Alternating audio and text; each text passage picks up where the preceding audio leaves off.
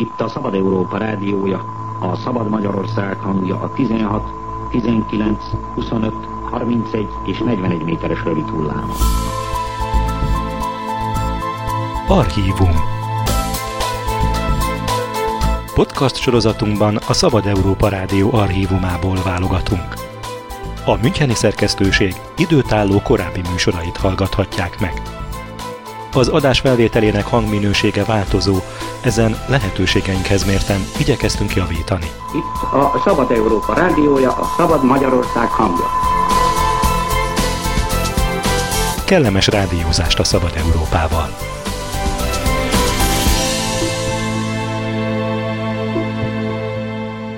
Most meghallgathatják a Szabad Európa Rádió 1992. december 13-án sugárzott műsorát. Beszélgetés Fejtő Ferenc Párizsban élő történész politológussal. A riporter Révész Béla. Fejtő Ferenc jelenléte a hazai szellemi életben egyre erőteljesebb. Amikor 29 évesen az Anschluss, illetve a hazai szélsőjobb irányzatok előretörésekor 1938-ban Párizsba költözik, irodalomtörténészként, kritikusként már fontos szereplője volt kulturális életünknek. Ezt az időszakot ábrázolta az 1935-ben, majd legújabban 1989-ben megjelent Érzelmes utazás című könyve, és ekkora datálódnak azok a vitacikkek, tanulmányok, kritikák, amelyek a most megjelent Szép szóval című könyve tartalmaz.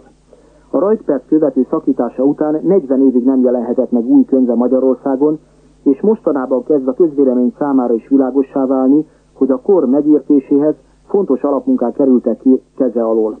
A népi demokráciák történetével még az 50-es évek elején kezdett el foglalkozni, melynek teljes, monografikus feldolgozása épp a közelmúltban nyert Franciaországban rangos elismerést, és már a hazai kiadása is megjelent.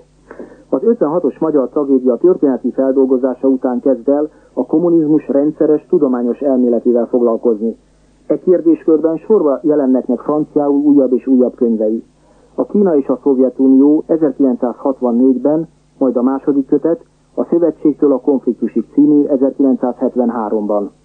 A revizionisták a dogmatizmus ellen Olaszországban 1965-ben, a kommunista pártok és a forradalmi mozgalmak lexikonja 1971-ben.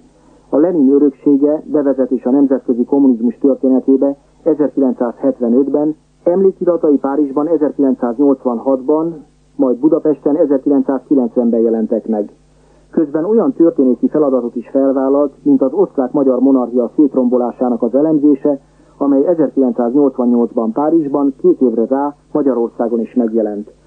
Mostani magyarországi látogatásakor tartott előadásában arra kereste a választ, hogyan omlott össze szinte egyik pillanatról a másikra a kommunizmus, mint eszme, és mint reális társadalmi berendezkedés egyaránt. Idézem. A tisztánlátás pessimizmusára és az akarat optimizmusára egyaránt szükség van a kommunizmus összeomlását követő, hosszúnak ígérkező átmeneti időszak nehézségeinek leküzdéséhez, a demokrácia megtanulásához. Mondotta egyebek mellett Fejtő Ferenc, majd hozzátette.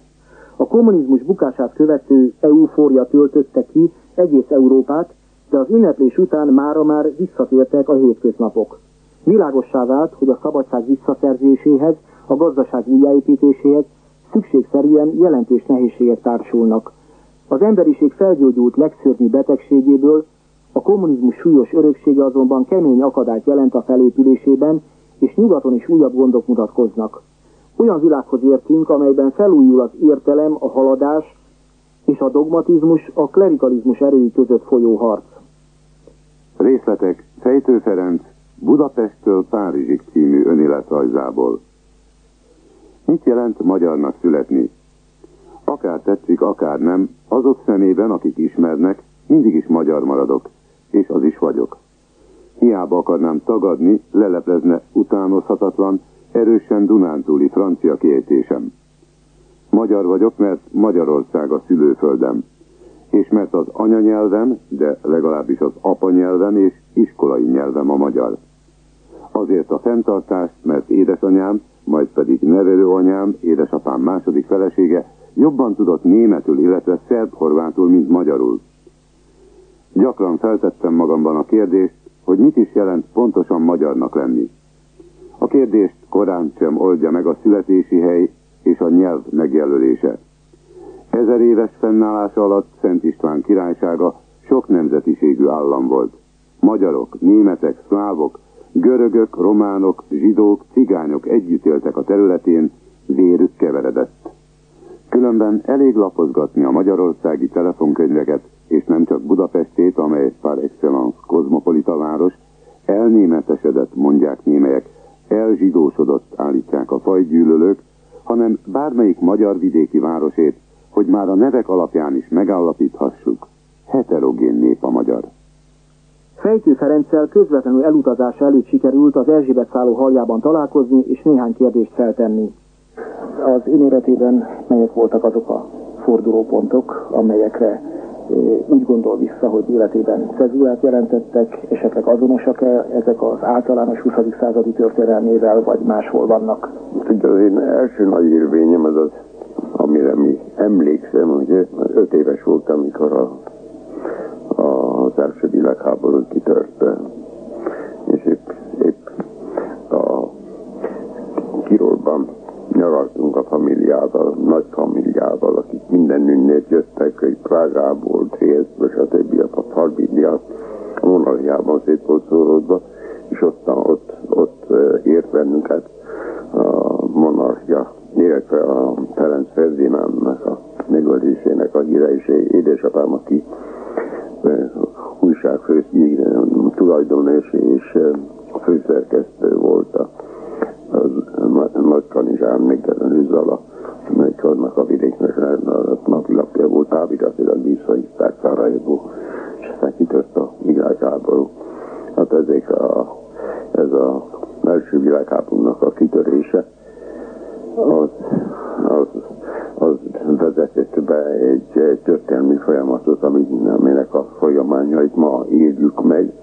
Ugye Emlékszem arra az éjszakára, amikor édesapámat fölköltötték álmából, jött a lapnak a, a szerkesztője, azonnal jöjjön be a nyomdába az újságban, mert Ferenc József meghalt, ez 16-ban volt, én 7 éves voltam, és akkor az egész ház felépett, én is felépettem, kérdeztem apámtól, aki fiatva öltözködött, hogy rohanjon a szerkesztőségbe.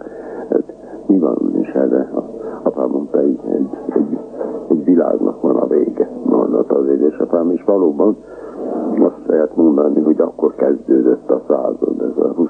század, annak a fordulataival, a háborúval, aztán a, a békével, amely nem, nem lehetett rosszul volt megcsinálva, túl rosszul ahhoz, hogy igazi béke lehessen, és akkor jöttek, jött a forradalom is, a másik forradalom is, az ellenforradalom, mind, mindezt megértem, aztán a két háború közötti feszültsége, ahol már, már a 30-as évek elejétől kezdve, ugye Hitlernek a világ a hatalomra jutása 33-ban, és akkor már érezni lehetett az újabb háborúnak a a, az elészelét.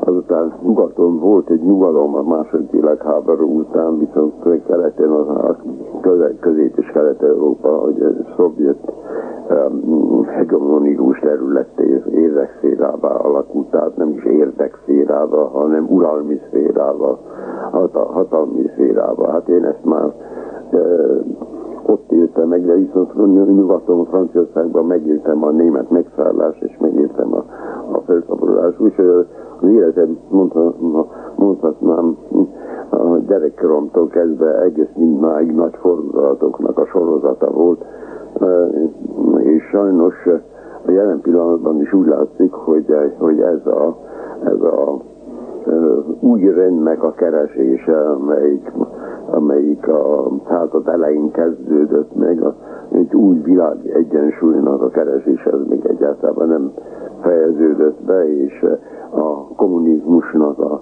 bukása, ami egy nagyon nagy pillanat volt, az egy fejezetnek véget vetett, ami arra vezetett egy amerikai japán származású filozófust, hogy a történelem végéről beszél. Sajnos nincs vége a történelemnek, még a dámáknak sincs vége, a feszültségeknek háborúknak sincs vége. Ki, ki látta előre 89-ben, hogy három év múlva az történik Jugoszláviában, ami, ami most, mo, mostan történik, hogy eh, Afrikában nyugtalanságban, a, Amerikában eh, a, a, a kapitalizmusnak a nehézsége, az egész világban a gazdasági háború eh, történik.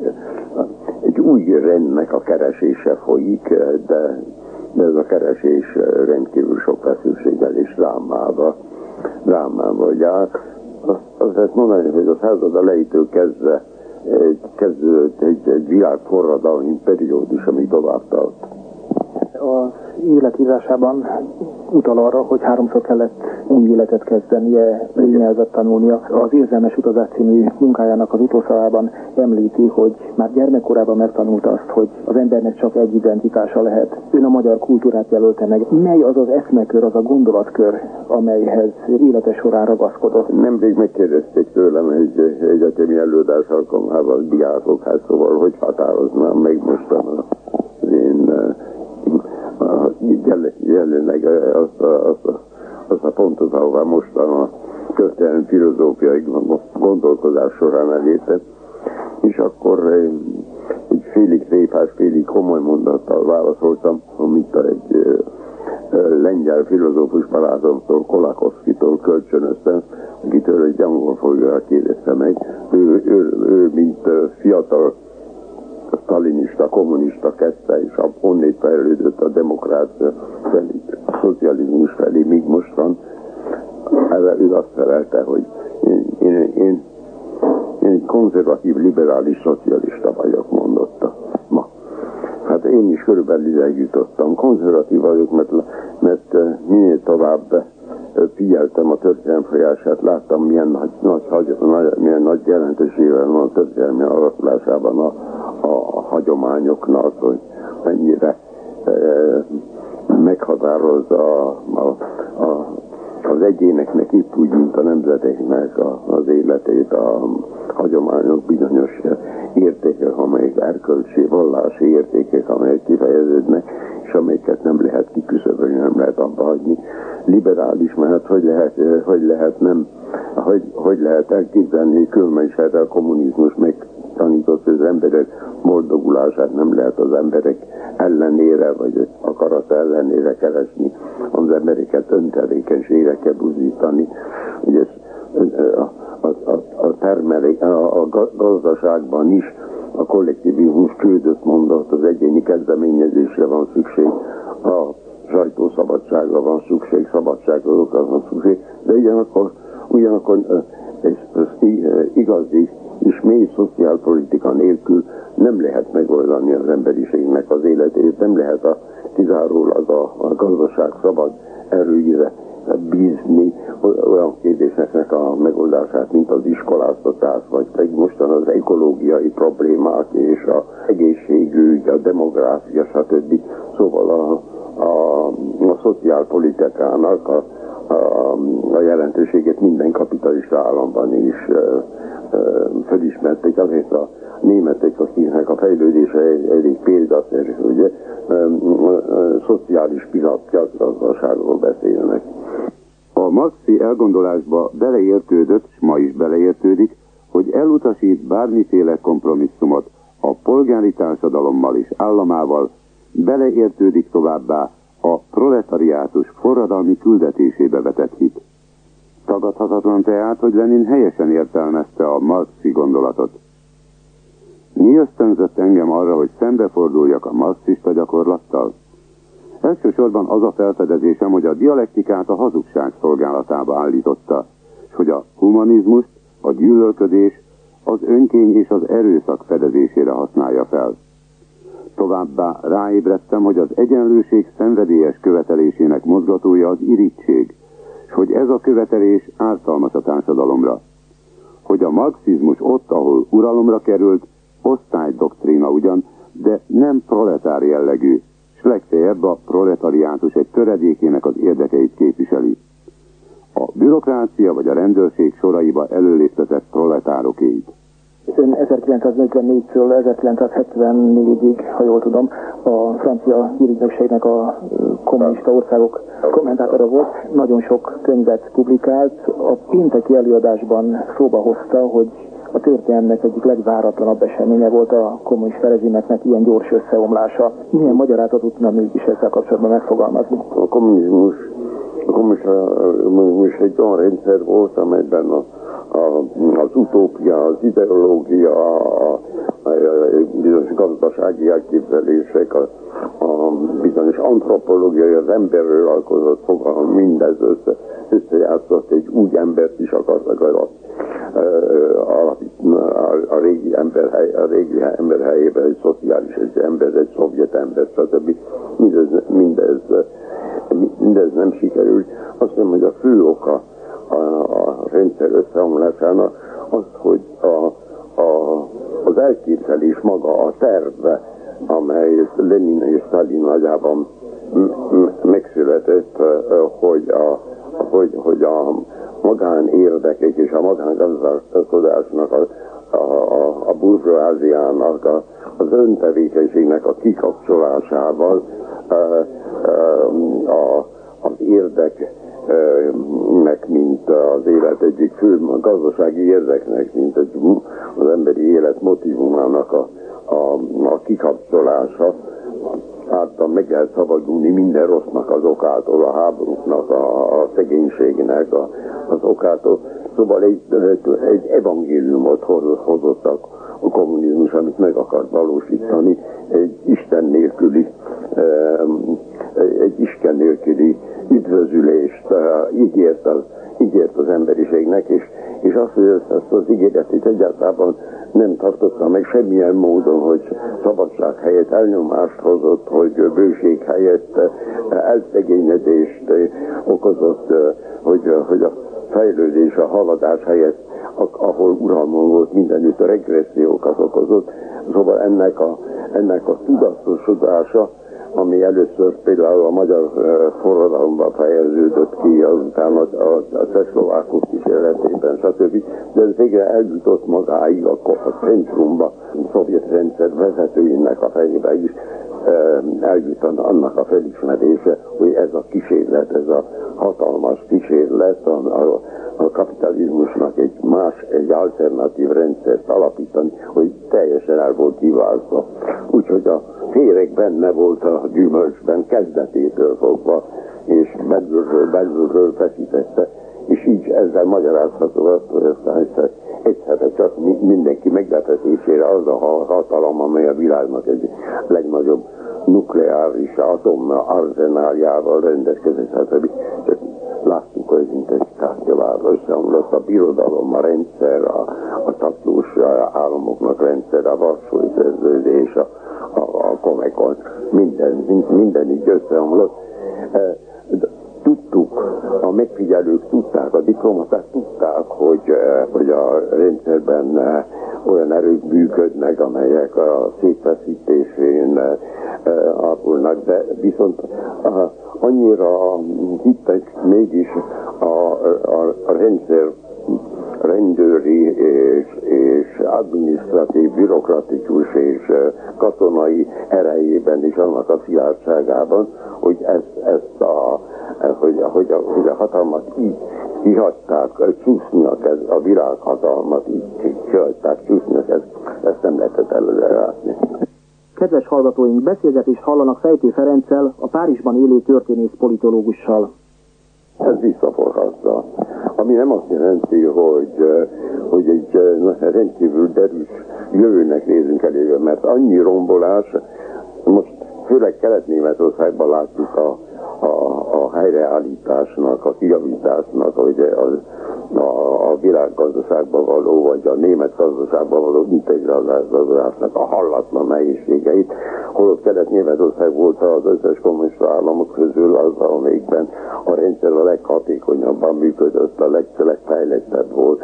Hát akkor mi, mi van a többiekkel, Közép-Európában, Csehszlovákiával, látjuk mostan Jugoszláviában, hova vezetett a dolog, és hát az, a, ami az, a volt szovjet Oroszországot, szovjet birodalmat illeti annak a fejlődése meg, meglehetősen előre láthatatlan, de biztos évtizedekig fog tartani, amíg a régi rendhelyébe egy új rendszer fog felépülni. 1938. márciusában Hitler bekebelezte Ausztriát. Március végén Hasszani Lajossal kettesben sétáltunk Buda öreg utcáin, amikor a halászbástya felől tüntetés zaja ütötte meg fülünket. Nyilas keresztes tüntetés volt. Találkoztunk az egyik miniszter háza előtt posztoló rendőrrel, aki nagy tisztelettel köszöntötte hatvanit. Mit gondol erről az egészről, érdeklődött a barátom a tüntetőkre mutatva. Nagy a szegénység, báró úr, kérem, hangzott a rendőr válasza. Nagy a szegénység, báró úr, kérem. Igen, mondta nagyon tisztelettudóan. Nagyon nagy a, nagyon nagy a szegénység, de most azt hiszem azóta, 30-as évek óta a, a, a, a technológia olyan hatalmas fejlődésen ment keresztül, hogy azért a, a gazdasági nehézségeknek, a, a, amelyek, a, amelyek ezt a szegénységet okozzák, a, ennek a, főleg ennek a kommunista rendszernek az összeomlása után, de amik nyugaton is jelentkeznek, de ezeknek a megoldása azt hiszem könnyebb lesz, nem kerül újabb, újabb náci vagy fasiszta kísérletezéseken keresztül ennek, ennek a vége lejárt. Most, most arról van szó, hogy a, hogy, hogy mozgósítsák mindenütt, nyugaton és keleten a, a szellem és anyagi erőket ahhoz, hogy rendet teremtsek. De nem lesz egy könnyű folyamat, nem lesz egy könnyű folyamat, nem, nem lesz főleg egy olyan folyamat, ami mindenütt egyszerre fog történni.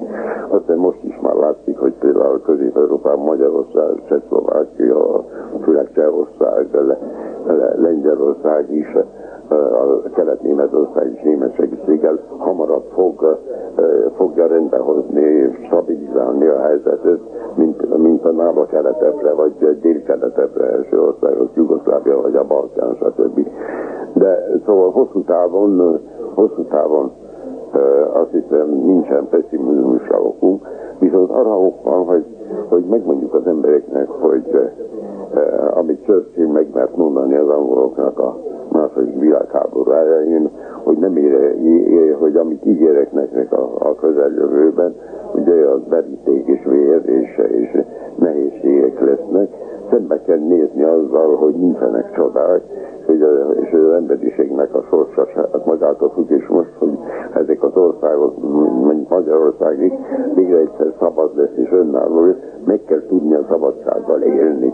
És ezt a szabadsággal élni tudni, ez, ez olyan, mint mikor börtönből kiszabadul egy ember, és akkor ott van az utcán, végre szabad levegőt szív, de most kezdődik minden nehézség az életében, most kell neki lakást szerezni, munkát szerezni, most kell neki megalapozni az új életét. Mozgósításra van szó, az emberi energiák mozgósítására, hogy szembenézünk a nehézségekkel. Ott van a veszély, hogy nem sikerül, és a kudarc mit jelent, egy, egy, egy, az, hogy új világrend helyett egy új világrendetlenség, egy káosz és anarchia, és ezzel szemben, ezzel veszélyen szemben kell nézni, és ezzel megküzdeni kell. Tény, hogy a népiesek befolyása jelentős volt a magyar értelmiségben, Vajon ez a befolyás nacionalista retorikájuknak tulajdonítható, amelyben mindig vannak antiszemita felhangok? Vagy talán annak, hogy látszólag van megoldásuk a kelet és a nyugat közé szorult magyar nép dilemmájára? Vagy talán azért tartós ez a befolyás, mert a népiesek léptek fel a legerélyesebben a Romániában és Csehszlovákiában meghurcolt magyar lakosság védelmében? Vagy esetleg azért, mert az urbánusok irodalma és mondani valója legalábbis az 1980-as évekig rendszeresen feledésre vagy agyonhallgatásra ítéltetett. 1985. júniusában a különféle ellenzéki irányzatok képviselőinek illegális összejövetelén a népiesek szóvívője I. és Gyula egyik szellemi gyermeke, Csurka István elítélte a nemzet életét romboló nihilizmust, amely az emigráció növekedésében, a népesedés kedvezőtlen helyzetében az öngyilkosságok mértéktelen fokozódásában az alkoholizmusban, a depolitizálódásban nyilvánult meg. Csurka a kulturális válságért a felelősséget a magyar társadalom demoralizálódására hárította, ami az ország iparosításának és elvárosiasodásának a következménye. A parasztság már nem a nemzet szíve, és a keletkezett űrt semmi sem tölti be. Csurka felszólalása mutatja, hogy a népiesek szemében az ország legfőbb problémája a jelenlegi helyzetben a hagyományos nemzeti értékek megőrzése, amely értékeknek a parasztság volt a leghivatottabb letéteményese, de már nem az. A 30-as években már elég egyértelműen reagált a népi urbánus vitával kapcsolatosan I. és Gyulának, majd később Német Lászlónak az állásfoglalására. Aktuálisan felszokták tenni a kérdést a nacionalizmusnak, illetve az antiszemitizmusnak a élénkülésével kapcsolatban. Az antiszemitizmus mindennek csak egy mellékhajtása. Mindennek egy mellékhajtása az a az antiszemitizmus akkor vetődik fel, mikor válságos helyzetekben az, az, azt hiszem, hogy természetes ösztön bűnbakokat keresnek, a, a, a bajoknak az okait keresik, és, és általában ezeknek az okait mindenütt a kisebbségekben találják meg. Úgy néz ki, mint hogy a gondviselés azáltal, hogy szétszórta őket az egész világon, és minden kisebbségek voltak, speciálisan alkalmasak voltak erre a szerepre, hogy őket jelöljék ki, mint bűnbakokat, de gondoljuk csak meg, hogy másutt például, például Erdélyben a románok, a magyarokat jelenik meg bűn, Indonéziában a Indonézia számára a kínaiak voltak a bűnbakok, ahol, ahol, egy, uh, ahol, ahol válságok vannak, ezek jelentkeznek. Azt hiszem, hogy a népi és urbánus vitában, ami jelentékeny pont volt, ahol még ma is vannak félreértések, bár azt hiszem, nem sokáig fognak uh, a, a viták központjában maradni, az, hogy van egy, speciális magyar vagy cseh, vagy szerv a faj, faj út a fejlődés felé, vagy pedig a, a, a, a közös nyugati fejlődésnek a, a, az útját, a nagy ország útját kell követni. Azt hiszem, hogy azt hiszem, hogy a történelem megtanítja hogy nincsenek ilyen, nincsenek ilyen külön utak. Tévutak vannak, zsákutcák vannak, de most már csak a, a fejlődése van az, hogy egyetlen egy modell van, egyetlen egy mintakép van, ugye a, de, a de, demokratikus és szabad társadalmaknak a, a, a, az útja, ezt nem lehet, ezt nem lehet megkerülni se bűnbakkereséssel, sem, sem azzal, hogy hogy minden náció külön-külön keresse a saját maga üdvösségét egy saját, saját, sajátlagos és külön ideológiában. Azt hiszem, hogy a 30-as években még olyan nagy társadalmi különbségek voltak Magyarországon is, hogy, hogy ami a, a népkeseknek a, a legértékesebb részét mozgatta, az az udat, hogy Magyarországon a, a központi kérdés, a földnek a kérdése, a földreformnak a kérdése, és hogy egy, egy új demokratikus Magyarországot ennek a kérdésnek a megoldása után lehet alapítani, míg azok, akiket urbánusoknak neveztek, akik ezzel szemben álltak, ezek azt mondták, hogy az, az azt, és magammal együtt ugye azt vélték, hogy először, először van szükség demokráciára, először van szükség a, a, a, a szabadságra, hogy aztán a szabadsággal eh, valósítsák meg azokat a társadalmi és gazdasági reformokat, amire szükség van. Végezetül hallgassuk meg Fejtő Ferencnek egy személyes hangvételi gondolatát önéletrajzi regényéből. Micsoda furcsa foglalatosság megvonni 75 esztendőnyi földi jelenlét mérlegét. A legnagyobb szerencsém kétségkívül az volt, hogy tudtam szeretni és hogy szerettek. Vannak gyermekeim és unokáim, vannak barátaim, van egy házam, kertem dió és almafákkal, viszonylag jó egészségnek örvendek. Az a szerencséért, hogy a világ legszebb városában lakhatom, írtam néhány könyvet, némelyikük nekem is tetszik, se könyvek kétség kívül egy kicsit hozzájárultak korszakunk megértéséhez. A Szabad Európa Rádió 1992. december 13-án sugárzott műsorát hallották. Fejtő Ferenc történész politológussal Révész Béla beszélgetett.